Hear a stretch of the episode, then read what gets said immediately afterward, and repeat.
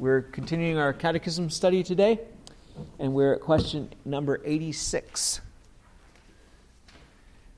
Last week, we came to a new section with question 85, and it introduces us to that new section that begins with 85 and goes all the way to question 107 at the end. And that was a question that, that tells us what we have to do to escape God's wrath and curse. I reminded you that in question 39, the Catechism begins to speak about our duty to God as it is summar, summarized in the Scripture. And then from question 40 to 84, it speaks about our moral obligations to God as human beings, um, our duty as those who are made in His image. So that section concluded with the hard reality that we all fail to keep the moral law of God, and that even the least sin calls for God's wrath and curse and eventually brings us to hell. But in His great mercy, God has provided a way of salvation through Jesus Christ. Jesus is the Son of God who dwelt with God the Father from all eternity but who came for this purpose to save his people from their sins. To do that, he had to take a true human body and soul, and then he had to die on the cross to atone for our sins. And then he, he did that for all that the Father gave him, and he bore God's wrath and curse in the place of all that he came to save. And because Jesus did that, we now have not only the moral duty that belongs to us because we're human beings that we had from the beginning, we are moral creatures that should obey God, but now we have a new duty, and that is to embrace God's salvation, to come to Jesus Christ and hear Him and receive Him, and turn from our own way to follow Him and to trust in Him for our salvation. If God has provided for our salvation through his Son, when it is our, then it is our duty to embrace this salvation. It is immoral not to. So, the moral law that we have by virtue of our creation, that's what's talked about from question 39 to question 84. And we come short in that. But the, the law of the gospel, that we need to believe on the Lord Jesus Christ, that's what we have in this section we're looking at now now that there is a way of salvation, what are we supposed to do with that? What is our obligation with that? Is to repent and believe on the Lord Jesus Christ and to continue in the means of grace diligently. So let's confess together the truth that's summarized in question 85. This was last week. Question 85 What doth God require of us that we may escape his wrath and curse due to us for sin? To escape the wrath and curse of God due to us for sin, God requireth of us faith in Jesus Christ, repentance unto life, with the diligent use of all the outward means whereby Christ communicateth to us the benefits of redemption. That's what we're all obligated to do as sinners if we wish to be saved. And really, it's an obligation everyone has to hear the gospel that we should, we should repent and believe and, and continue in the great means of grace.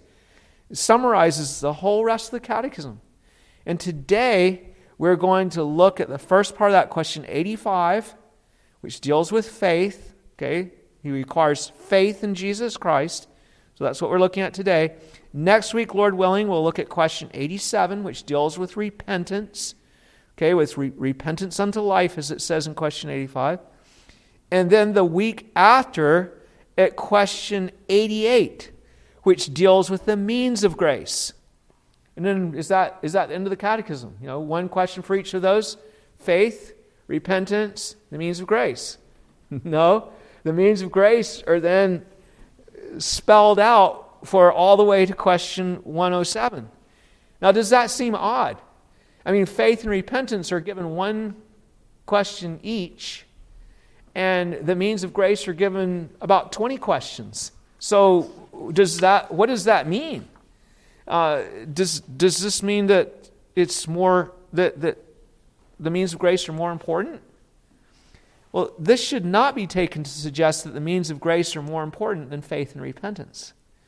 because the means of grace are what work faith and repentance into us, as it were.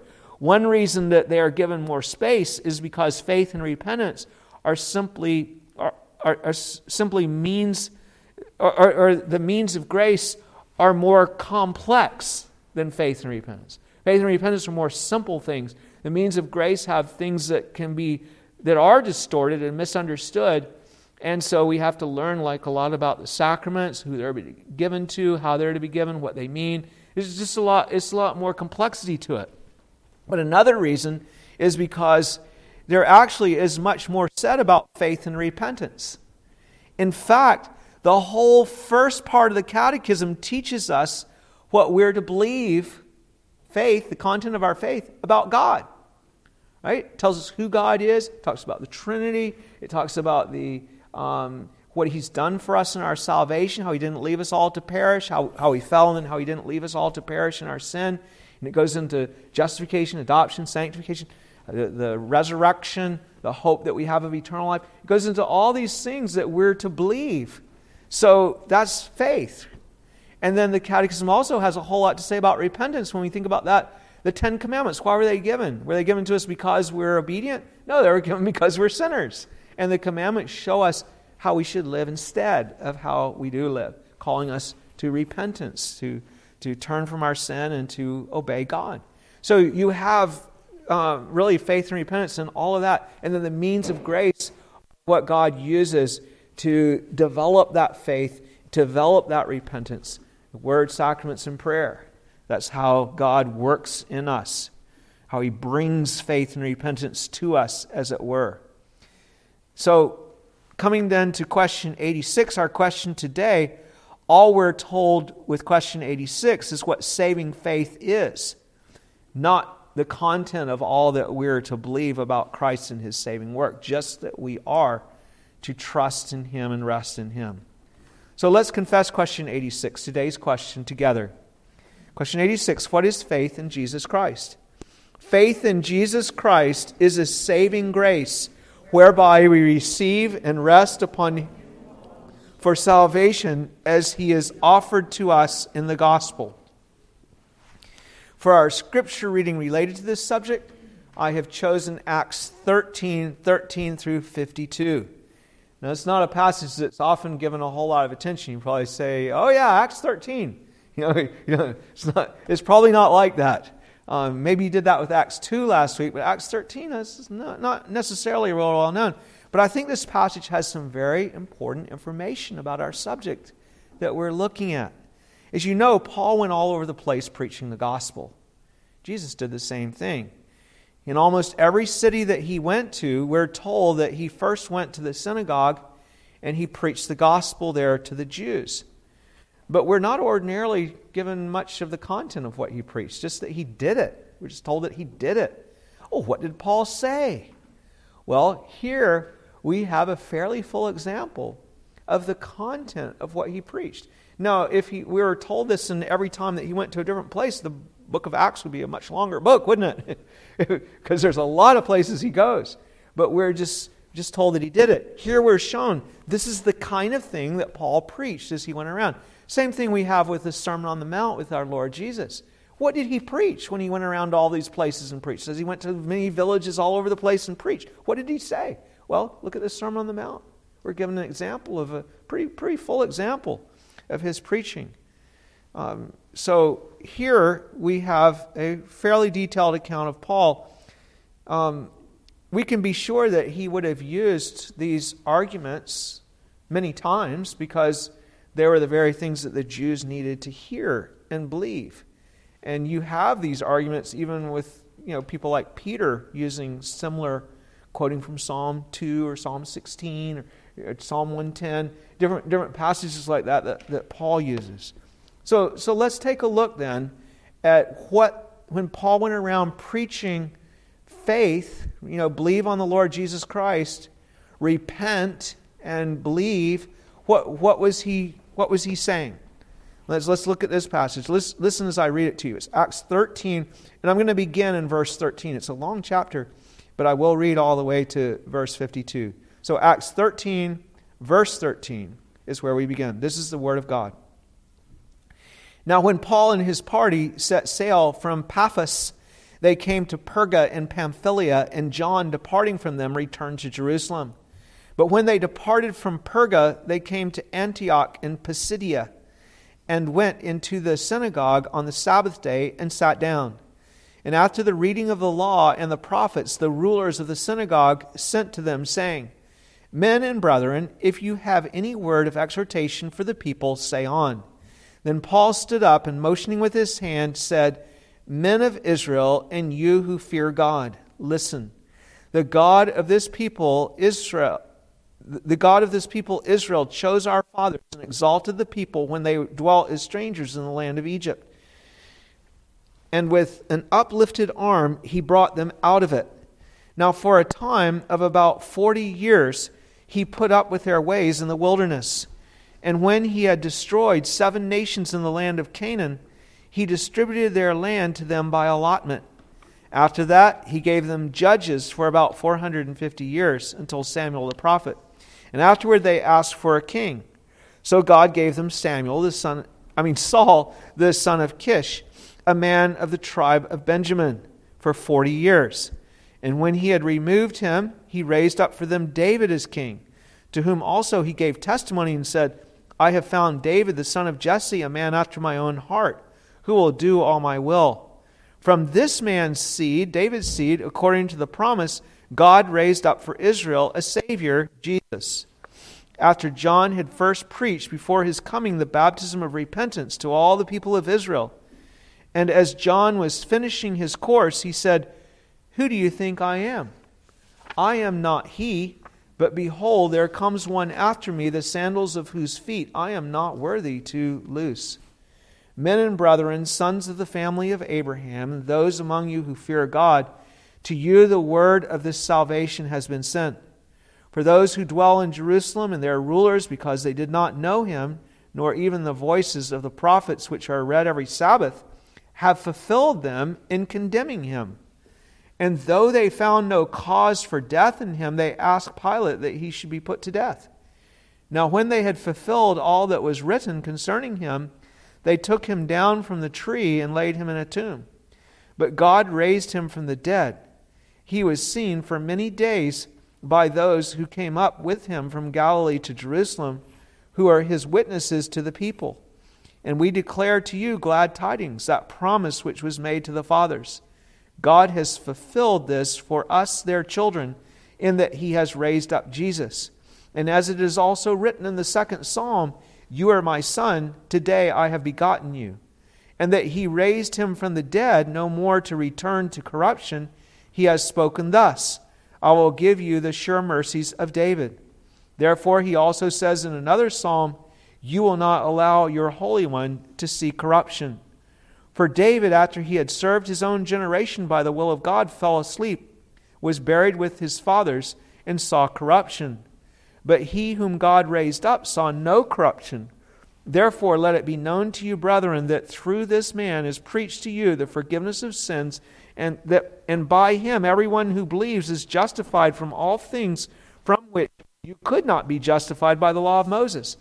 Beware, therefore lest what has been spoken in the prophets come upon you. Behold, you despisers, marvel and perish, for I work a work in your days, a work which you will by no means believe, though one was to declare it to you. So when the Jews went out of the synagogue, the Gentiles begged that these words might be preached to them the next Sabbath.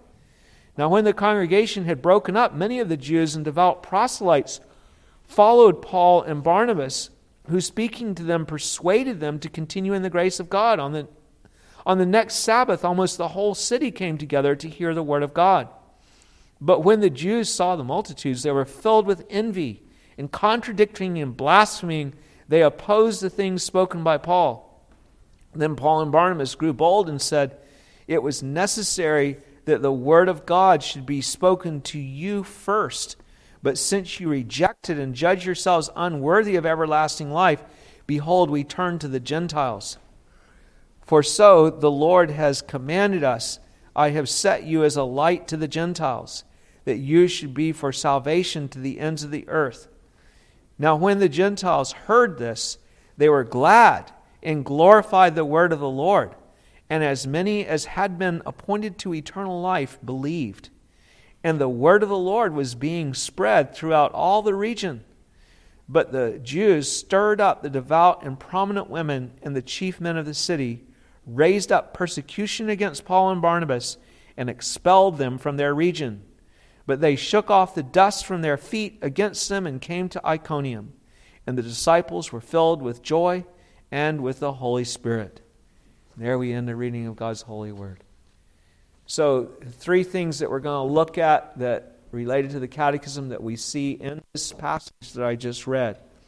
First, that you must have faith in Jesus Christ if you would be saved from God's wrath and curse. Second, that faith involves receiving and resting upon Christ alone as he is offered in the gospel. And third, that faith is an act of God's free grace, it is a gift of God. So let's look at each of these in order. First, understand that you must have faith in Jesus Christ if you would be saved from God's wrath and curse. Faith is indispensable to salvation. Our text clearly shows the indispensability of faith. It's something you can't not have and be saved. In verse 38 through 39, Paul shows that Christ, not works, justify a person. It says there, verse 38, Therefore let it be known to you, brethren, that through this man, Jesus, of course, is preached to you the forgiveness of sins, and by him everyone who believes is justified from all things from which you could not be justified by the law of Moses. So, Paul here presents the utter impossibility of justification by the law of Moses. This could be something as justification is the, is the declaration by a judge that you are righteous, saying that you are righteous. Now, this could be something as simple as paying a parking ticket and having that payment accepted for your parking infraction. You're justified in a way then. In other words, there's nothing in the law that's standing out against you. And before the parking ticket is paid, then there's something standing against you. Once it's paid, then everything is brought to justice, to equilibrium, so to speak. But of course, Paul is talking about much more, a, a much greater kind of justification here. He's talking about justification of a sinner in the eyes of God, in the sight of God. He is talking about God declaring a sinful human being who has many infractions, many sins, uh, to be righteous before God's holy eyes, even though we're not righteous. How could God justify us? Like, what has to be done? He's talking about the Lord saying that a sinner is acceptable to him. The law of Moses, let's think about that. The law of Moses had no power in itself to justify anyone. Think about it. A person could carry out all the ceremonies to a T, and still there was no power there to justify. The offering of the blood of bulls and goats was simply not able to take away our sin. It wasn't sufficient. This was demonstrated by the fact that they were offered over and over again to show that they didn't actually do it. They were just representing something that did or would actually do it. God was showing by this that these offerings were only pictures, pointing to the greater offering that He would provide the one that he had promised in the mount of the Lord, it would be provided to take away sin.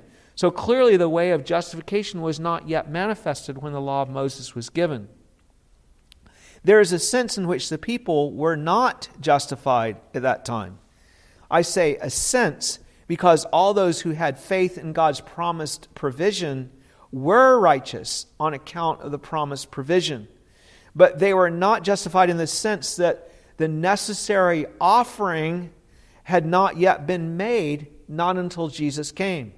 We could say that in that sense, the whole church had not yet been justified because we were waiting for Jesus to come and make the offering that was required, for him to act, for God to act on our behalf. And in theory, if he had not acted, then we could never be saved. Jesus actually had to come and do what he did in history. It wasn't just a, metaphysical thing or something. There's something that was in theory out there. It was some he actually had to come here and actually die on the cross. Now, in the same way that no one could be justified by the law of Moses, so it is impossible for anyone to be justified in any other way whatsoever. You may do all sorts of wonderful things for God, wonderful works, uh, humanly speaking. You may make all sorts of costly sacrifices and service to God, but all your works are tainted by sin. They don't, they don't pass muster. They, none, none can pay the price of your sin. There are improper motives involved and improper actions in everything that you do.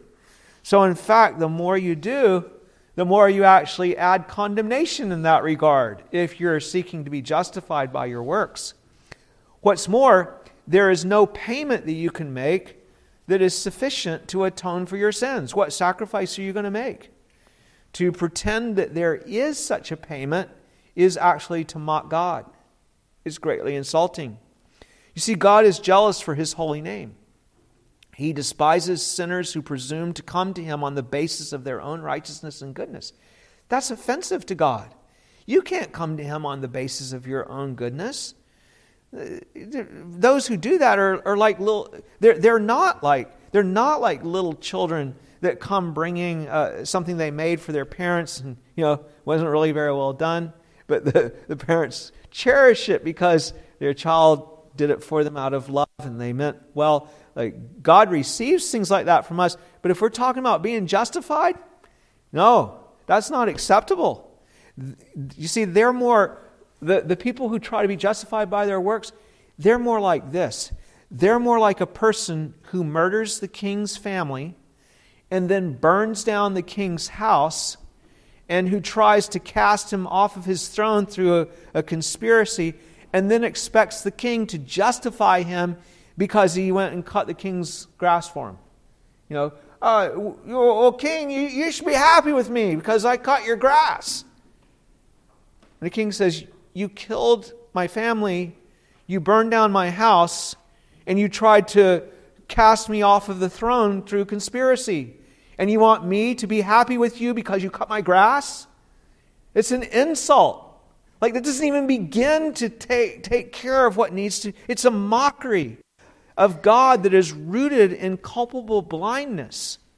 When any living man or woman supposes that he or she can impress God with our own works or atone for sin with our own works.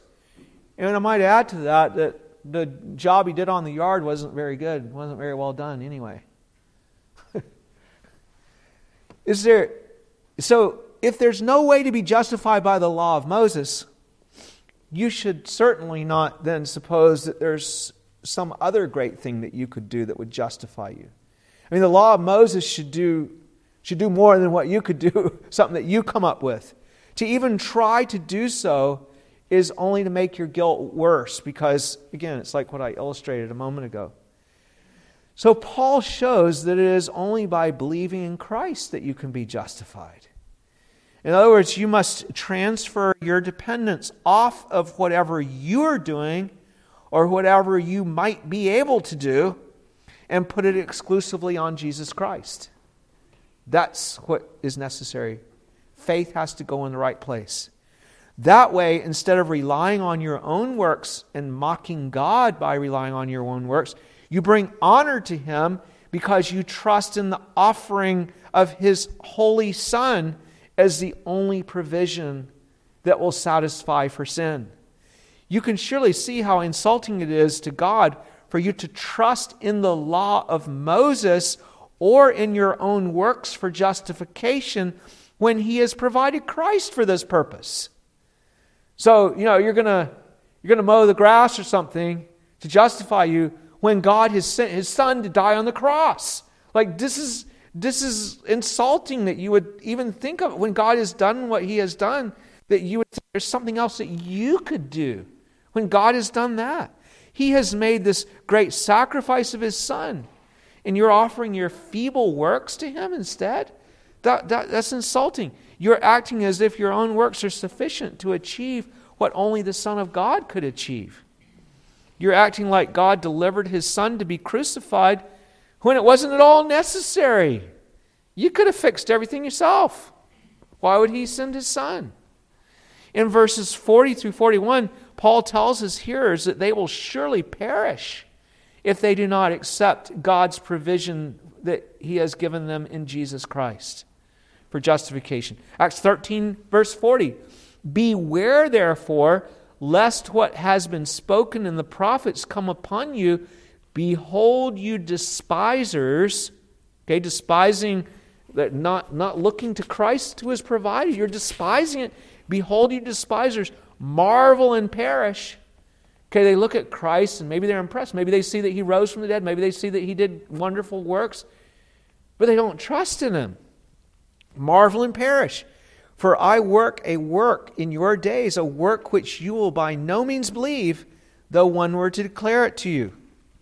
So Paul makes it plain that if you do not believe, you will perish. It doesn't matter what connections you may have with God. You may be circumcised, you might be a Pharisee, all the rest. Or today you might be baptized, be a missionary, and a, someone who has done lots and lots of good, that things that have helped other people. You may even marvel that Jesus was raised from the dead, marvel at his life that he lived, marvel at the miracles that he did. But if you do not trust him, if you do not rely on him for what he was sent to do, okay, uh, making atonement for sinners and saving sinners, Paul says you'll utterly perish. You can have great thoughts about Jesus, but if you don't rely upon him for salvation, you're disconnected from that salvation. My brothers and sisters, no one can deny God's way of salvation and live. No one can ignore God's way of salvation and live. This pertains to you who hear the gospel just the same as it pertained to the Jews to whom Paul speaks in our text. If you reject God's provision in Christ, you too will surely perish. You can't ignore this provision. In the remainder of the chapter, Luke shows the radical antithesis between those who believe and those who do not believe. On the one hand, you have the Gentiles who are drawn to the gospel and they beg to hear more. Okay, that's. That, that is always the way it is when you trust what Jesus has done and what Jesus has done. You're drawn to it. You're drawn to God's word and you want to learn more about him. I remember when I first trusted in Christ, digging in the scriptures, you know, looking to understand more. You continue in God's word. Remember what we saw last week in, in Acts chapter 2 that they continued steadfastly in the apostles' doctrine and in, in fellowship. We're told in verse 43 of our text that many Jews also joined themselves to Paul and Barnabas and were persuaded to continue in the grace of God. In verse 48, it says that many of them believed. So the Jews didn't all, some of the Jews received it too. They put their faith in Jesus Christ. But in contrast to Jews and Gentiles that believed and wanted to hear more of the word, there are others who are of a very different mind. Instead of rejoicing, they are stirred up with envy and they start to contradict and blaspheme. To them, the message of the gospel is an offense. They are angered by it because it tells them that the Son of God had to die to save sinners and that their own works aren't good enough. What do you mean our works aren't good enough? You know, I, have I'm a Pharisee of the Pharisees. I've done all these things from my youth up. I've never violated the commandments. What are you talking about that my works aren't good enough? They do not want to acknowledge their need of salvation. So the gospel is offensive to them. The gospel always causes this kind of division. Now, people may not be openly hostile to it, but they're not neutral. Like you are hostile, really, to the gospel if you don't accept it. You're hostile. You either believe it or you reject it. You believe it and are saved, or you reject it and you perish. And so, the first thing then that I want you to understand from this passage is that you must have faith in Jesus Christ. if you would be saved. If you do not, you will perish. Secondly, understand what faith is that faith in Jesus Christ involves receiving and resting upon Him alone for salvation as He is offered in the gospel. In Acts 13, 16 through 39, Paul explained how Christ is offered in the gospel. The word gospel means good news. It is used to refer to the news about what God has done to save his people. There's a report to give. Something was done that needs to be reported, declared, a story to tell what God has done to save his people. The story must be told to those who would be saved, and they must understand the story. It is the story about how God provided salvation for his people according to his promise. The promise is now extended to all who believe. In verse 39, after telling the story, Paul said, By him everyone who believes is justified. The promise is extended to everyone, both Jew and Gentile. Well, what is the news that Paul tells them? Well, let's look back. Paul explains how God was faithful to keep his promises to Israel. He gives a brief account of how the Lord brought Israel out of Egypt and into their own land. Then he speaks, they were so familiar with these things. Then he speaks about the promise to David to raise up a Savior from his seed, promise that the Jewish hearers cherished. They were looking for the Son of David that would come. He reminds them of how John the Baptist came forth proclaiming that Jesus was a Savior whose sandals he was not worthy to loosen. Then Paul declares to them that Jesus is himself the fulfillment of the promise. So he lays out the story of God's faithfulness to Israel to bring about the Son that he promised to save them. Then he goes on to explain how their leaders fulfilled prophecy by crucifying Jesus yet how God raised him up. He tells them that this is God's keeping of his promise to save them. Look at verse 32. In that verse, Paul says, And we declare to you glad tidings, okay, the gospel, the news, that that promise which was made to the fathers, God has fulfilled this for us, their children, and that he has raised up Jesus as it is also written in the second psalm, You are my son, today I have begotten you. And that he raised him from the dead, no more to return to corruption. He has spoken thus I will give you the sure mercies of David. This leads, all of this leads, telling the story, then leads to Paul's call to believe what God has done in order that they might receive forgiveness of sin and be justified. Understand that faith is believing this account about how God fulfilled his promise to raise up a Savior. You believe the account. It's not a mere believing of the historical facts.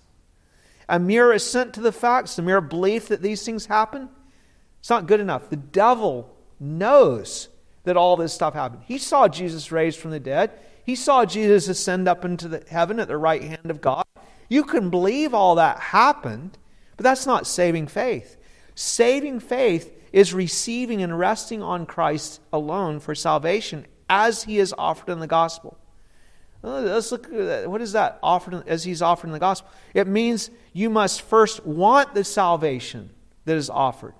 If you feel that you do not need to be saved from sin, or if you don't want to be reconciled with God because you want to continue to live in your own way, then you will not come to Christ for the salvation that God offers through him. You won't bother.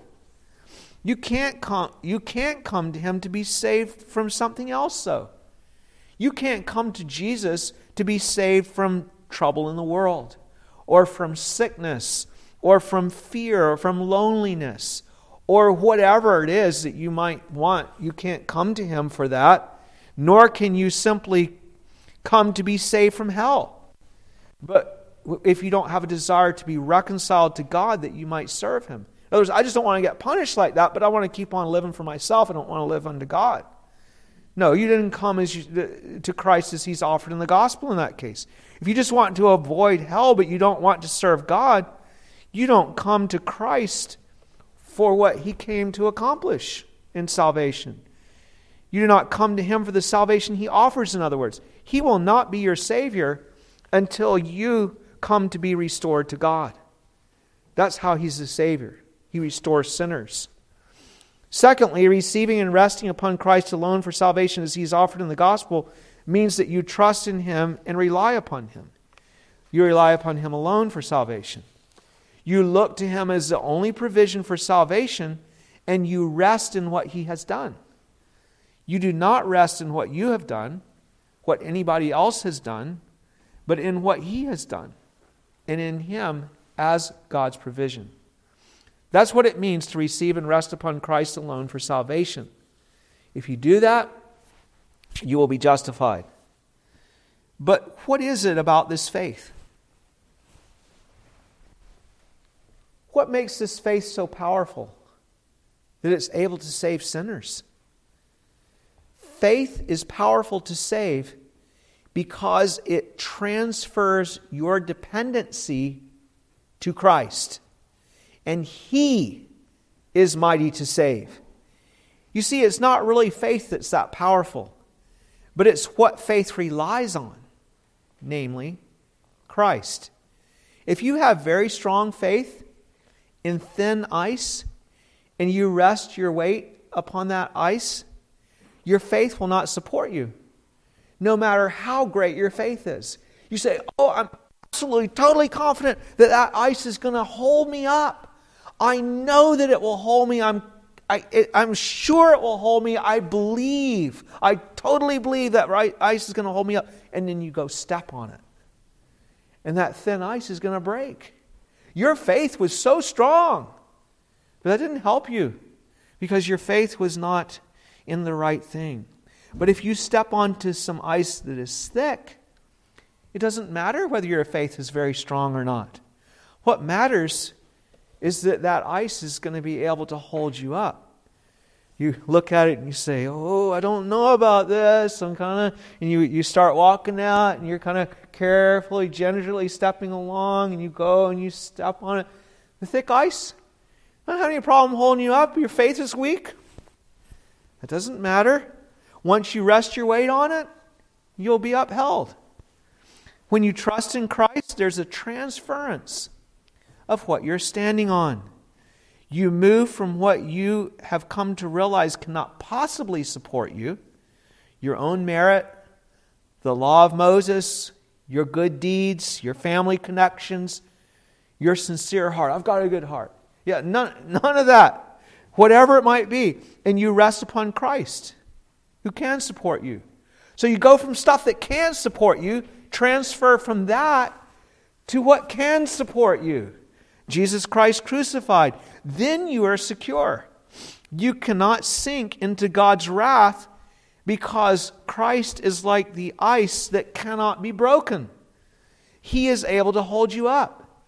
Saving faith is mighty to save because it connects you to Jesus Christ, God's promised provision for salvation, and He is mighty to save. This receiving and resting upon Him brings glory to God. It brings glory to God because you now believe and testify that God is a holy and righteous God.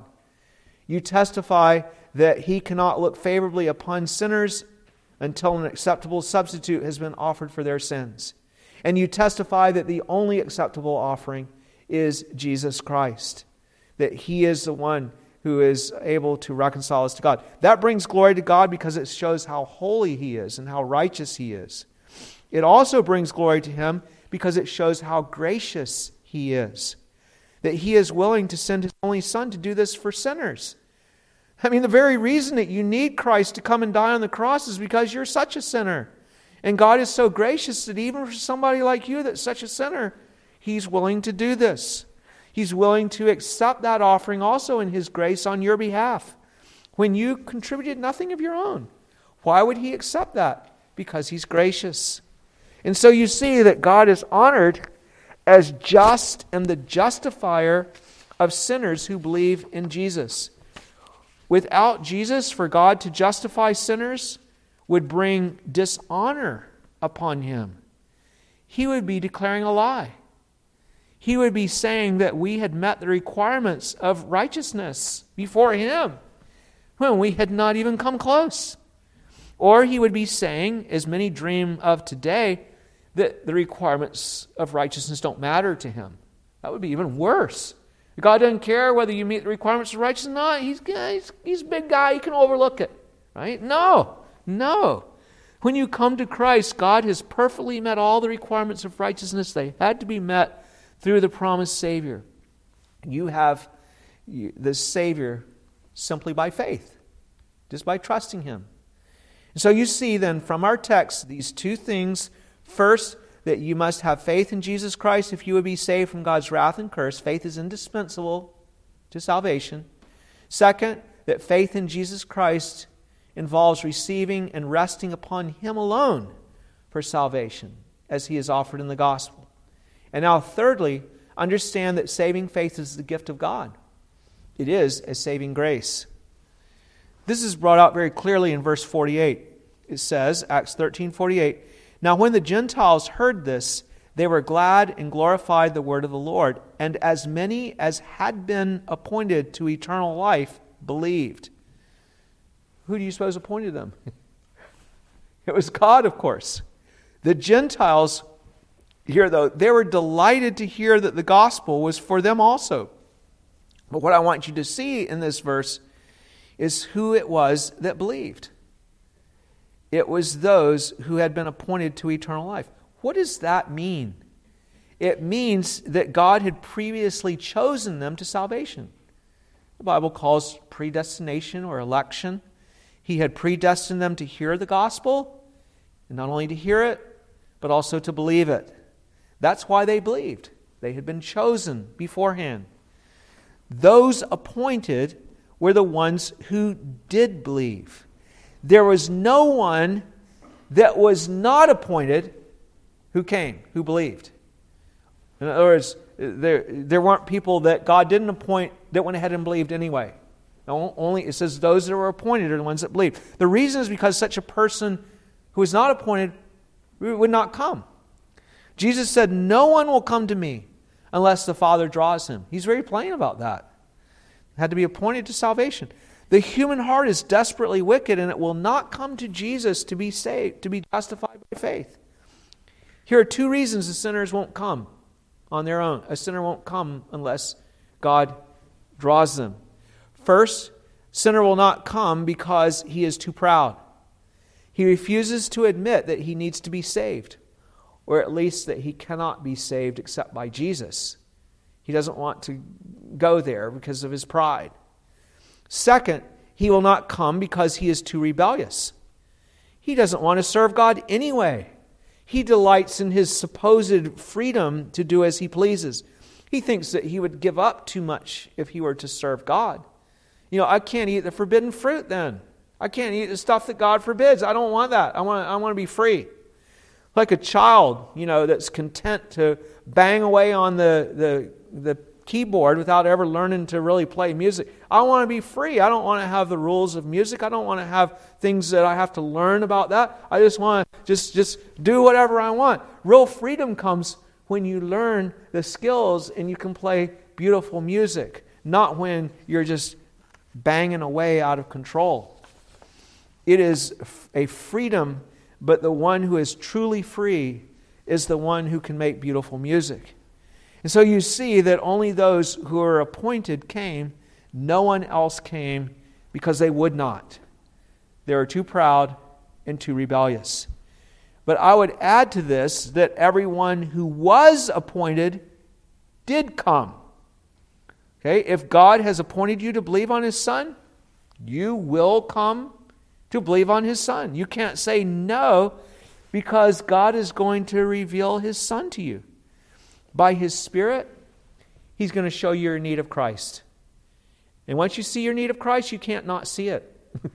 once you see it, you see it. Okay? He is going to show you how Christ is able to fully meet that need. Once you see how Christ meets that need, no one else can meet. You know there's, you know there's no other way. That's why a real Christian will never think, oh, well, people could be saved by uh, those other religions too, couldn't they? You know, yeah, Jesus is okay for me, but other people have other ways, and you know they have their way, I have my way. No, when you when you understand how Jesus meets the need, no one else can do it. He's going to, and he's going to also persuade you to receive him. Okay, so this is this is what his spirit does. He shows you your need of Christ. He shows you how Christ is sufficient to meet that need and then he shows you, uh, or he persuades you to embrace it. He makes you willing to do so. It is not so much that you will be forced to come against your will, but rather that you will be made willing to come. When God does this, really what he does is he just puts your heart right about it. He changes what's wrong with you the rebellion and the pride. He, he, he fixes that. He makes you willing to do what only makes sense when the pride and rebellion isn't crowding, isn't blinding you so much. Our text says, As many as were appointed to eternal life believed. This is why the Catechism calls faith a saving grace. It's the gift of God to his elect, it's something we have through grace. Paul says in Ephesians 2 8 and 9, For by grace you have been saved through faith, and that not of yourselves. The faith did not come from you. It is the gift of God, not of works, lest anyone should boast. That means that if you believe, you should give God the glory for it. Your faith is His gift to you. It does not mean that faith is something that He does for you. God doesn't believe for you, He can't believe for you. You see, no, you are the one who believes. God does not believe for you. But the only reason you believe is because God opened your heart to believe. He has cleared away the corruption so that you see your need to come and you want to come and you do come. This is how He has given you to his Son. He has given you faith to embrace the Son. But now, why would I tell you this? Why would I even, why would I even bring this part up? Why should I tell you that faith is God's gift? I mean, if you're not a believer, won't that give you a good excuse? Will it not give you a right to say that God has not appointed you, so there's nothing you can do about it? Well, we don't know who has been appointed and who has not. No, it really won't give you a good excuse. Why? Well, I tell you this because God's Word tells you this. And if you will receive it, it will break your pride. You don't really believe it if you use it as an excuse because you don't really believe what God says. So you can't use an excuse of something you don't believe. It doesn't make sense. But I tell you, this, if you receive it, it will break your pride. This doctrine offends our pride because it shows us how completely undone we are. So undone that we won't even come to Him to be saved. We won't even believe the gospel if we're left on our own. We'll never believe it. We'll never come. I hope it does offend your pride so that by God's grace it might break down your pride so that you'll see that you really desperately do need Christ that you'll see clearly that your condition is so desperate that you won't come to Him unless He draws you. Not only is this doctrine able to break the pride of the hardest heart, though, it's also able to bring encouragement to the most desperate heart. If you already see your weakness, the last thing you want to hear about is the gospel that demands this or that demands that, that says you've got to do thus and thus and thus and thus. You want a gospel that gives to you what it demands. And that's what this gospel is it's for the most desperate heart. I tell you that it's right here that there is such a gospel. If you're despairing over your lost condition, despairing that you could ever be saved, I want to tell you that God who works faith in you. Just cast yourself upon the Lord, and He'll do it. Just step on the ice, as it were. Cast yourself on Christ, and it's all. You don't even have to jump into his arms. All you have to do is fall on him. Just fall upon him, lean upon him. Just collapse before him. Give up. Say, Lord, you have to do it. You have to save me.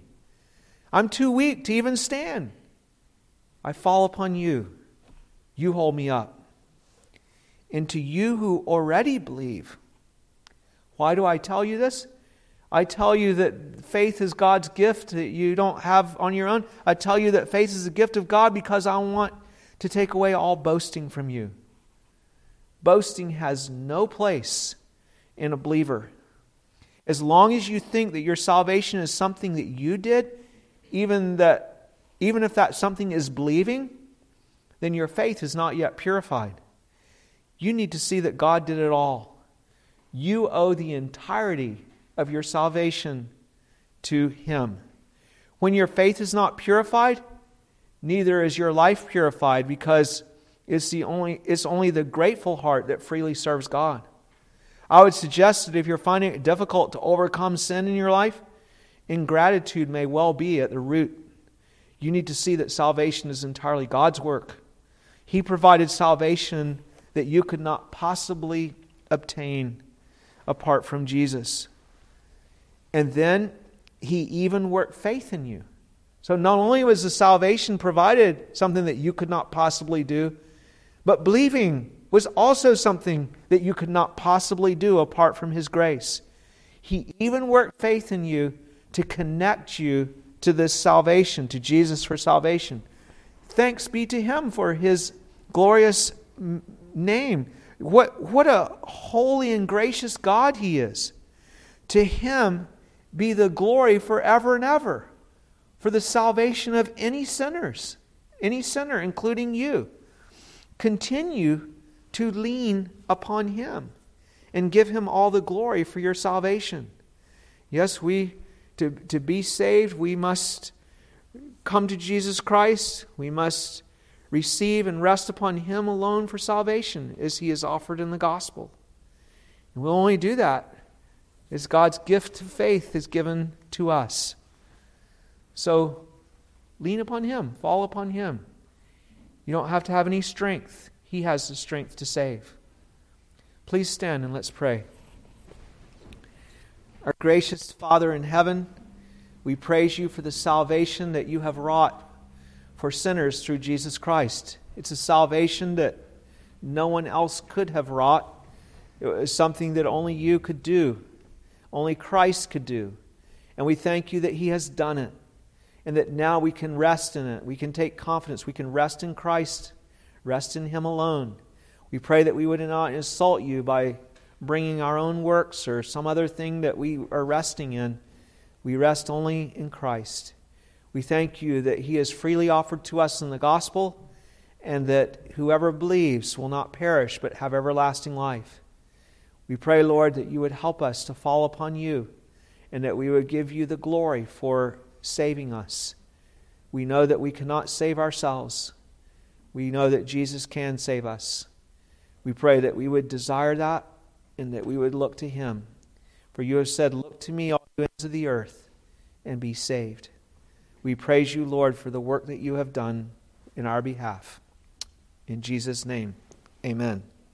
Receive now the blessing of our Lord. Now to him who is able to establish you according to my gospel and the preaching of Jesus Christ according to the revelation of the mystery kept secret since the world began, but now made manifest and by prophetic scriptures made known to all nations, according to the commandment of the everlasting God for obedience to the faith. To God alone wise be glory through Jesus Christ forever. The grace of our Lord Jesus Christ be with you all. Amen.